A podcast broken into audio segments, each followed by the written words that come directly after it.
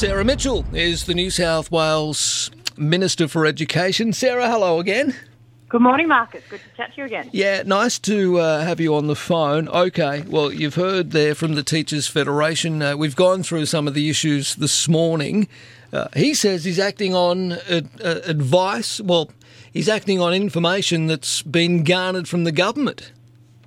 Yeah, well, I mean, obviously, um, Marcus, we do look at teacher supply going forward, and, and there were briefings, he's correct, that were provided to me uh, some time ago as the Education Minister around what we need to do to improve teacher supply over the next sort of five to ten years. Yeah. Uh, and that was what culminated in our teacher supply strategy that I think I spoke to you about on the program uh, not long ago. On Friday, yes.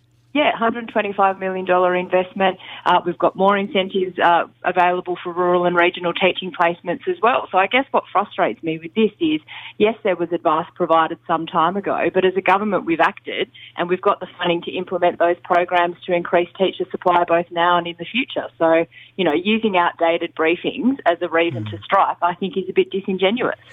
He claims, uh, with respect to the Teachers Federation, claims that these teacher vacancies have doubled since June. Uh, is that right? Yeah, so I mean, again, context is important when you look at these numbers, Marcus. So we, Yeah. we on average sit at about less than 2% across the state in terms of our vacancies. Sure. 90 odd thousand teachers in New South Wales, biggest public education system in the Southern Hemisphere, so we are a very big system. Uh, he is right in that there's been an increase, but the reason or the main reason behind that is we've actually created an additional uh, over a thousand assistant principal roles, new positions in schools to help with curriculum reform that we're introducing from next year. So what we've Yeah. done is create extra positions in schools to help our teachers, and they're added now, obviously, to our list as we go out for recruitment for those roles. So again, this is also a busy time of the year when a lot of teachers will put in, you know, moves or transfers for next year. That that reflects in the system when you look at, say, December data as opposed to June. So again, as I said, context is important. We do hmm. sit at a relatively low rate, and indeed, many of the schools where some of that stop work action took place throughout the year either have no vacancies or less than one. So, context is important in this debate, most definitely. All right. Uh, the unions say they want a, at least a 5% increase and then ongoing 2.5% increases. Uh, look, playing devil's advocate, I'd love a 5% increase. I'm not going to get it. Uh, can maybe. Uh, what what's the government offering? Two and a half? Is that right? Or- Yeah, we, we are. Okay. So many of your listeners would be familiar with our wages policy. It's two and a half percent for all of our public servants.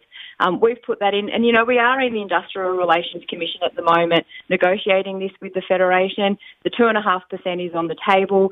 Um, you know they want more, and those negotiations have stalled, which is a shame. But they'll continue through the IRC. We've got a full bench hearing scheduled for May next year, but we will actually bring in that rise for teachers from January because we want to make sure all of our workforce get uh, that pay rise that they are entitled to under our wages policy. So we will do that. We're seeking an interim award to do that from January. Okay. Um, Yep. Yeah, I mean, the reality is, as the Premier said, you know, when we're in a position to be able to look at more for support for our public servants, we will. But, you know, it's important to think of the year that we've had. ABS figures show that about 240,000 people have lost their jobs this year with the COVID. You know, a lot of people are out of work or have had to use job seeker uh, payments. So we have to manage that as a government. We've offered the 2.5%, which I think is fair and reasonable and above what a lot of people in the private sector would be getting.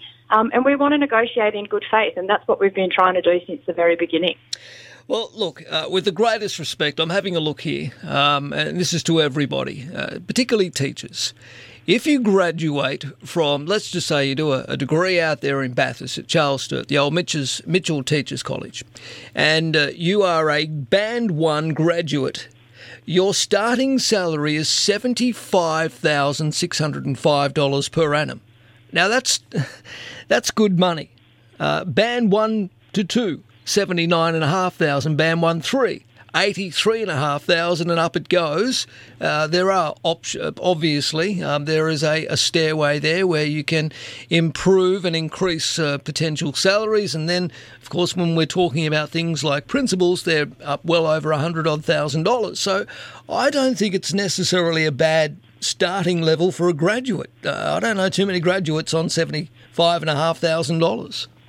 Well, that's right. And I think, you know, as you, you mentioned, there are promotion opportunities too for our teachers who become you know, head teachers or, or go into principal roles. So again, context is important when we look at this debate. Mm. And I don't think anybody would argue that our teachers, you know, they do an incredible job and we're all very aware of that. We want to support them. That's why we've offered the full two and a half percent that we're able to. Uh, and we're also looking at things that we can do around, like I said, incentives, increasing supply, reducing red tape. I've set the department targets of reducing red tape by 20% by next year to get rid of some of the admin that they don't need to be doing to focus on teaching and learning. So there is a lot happening in this space. But the reality is, you know, we are in the Industrial Relations Commission at the moment, and, sure. and that's where this should be sorted out, not by striking. I just feel for our students and our families. They've had yeah. enough this year. Another day of disruption before the end of the school year is just the last thing that they need. Well, hopefully that can, of course, not, well, maybe something can be sorted out before December the 7th. Um, uh, you're right, though. Uh, I mean, I, I'm getting emails from people saying it's the last thing that parents want another teacher's strike or another, you know, uh, on a disrupted year, another day where they have to make alternate arrangements. And look, I'm not having a crack at teachers, but I don't know whether the union is doing the right thing here, considering, you know, we've been through COVID. You've made the point, and a very good point. What we need to remember is that a lot of people have done it extremely tough this year. I don't know, Sarah, whether, uh, I mean, you haven't stopped at any stage paying teachers this year, have you? No. No. All right then. Thank you very much for your time, Sarah, as always. Thanks, Marcus.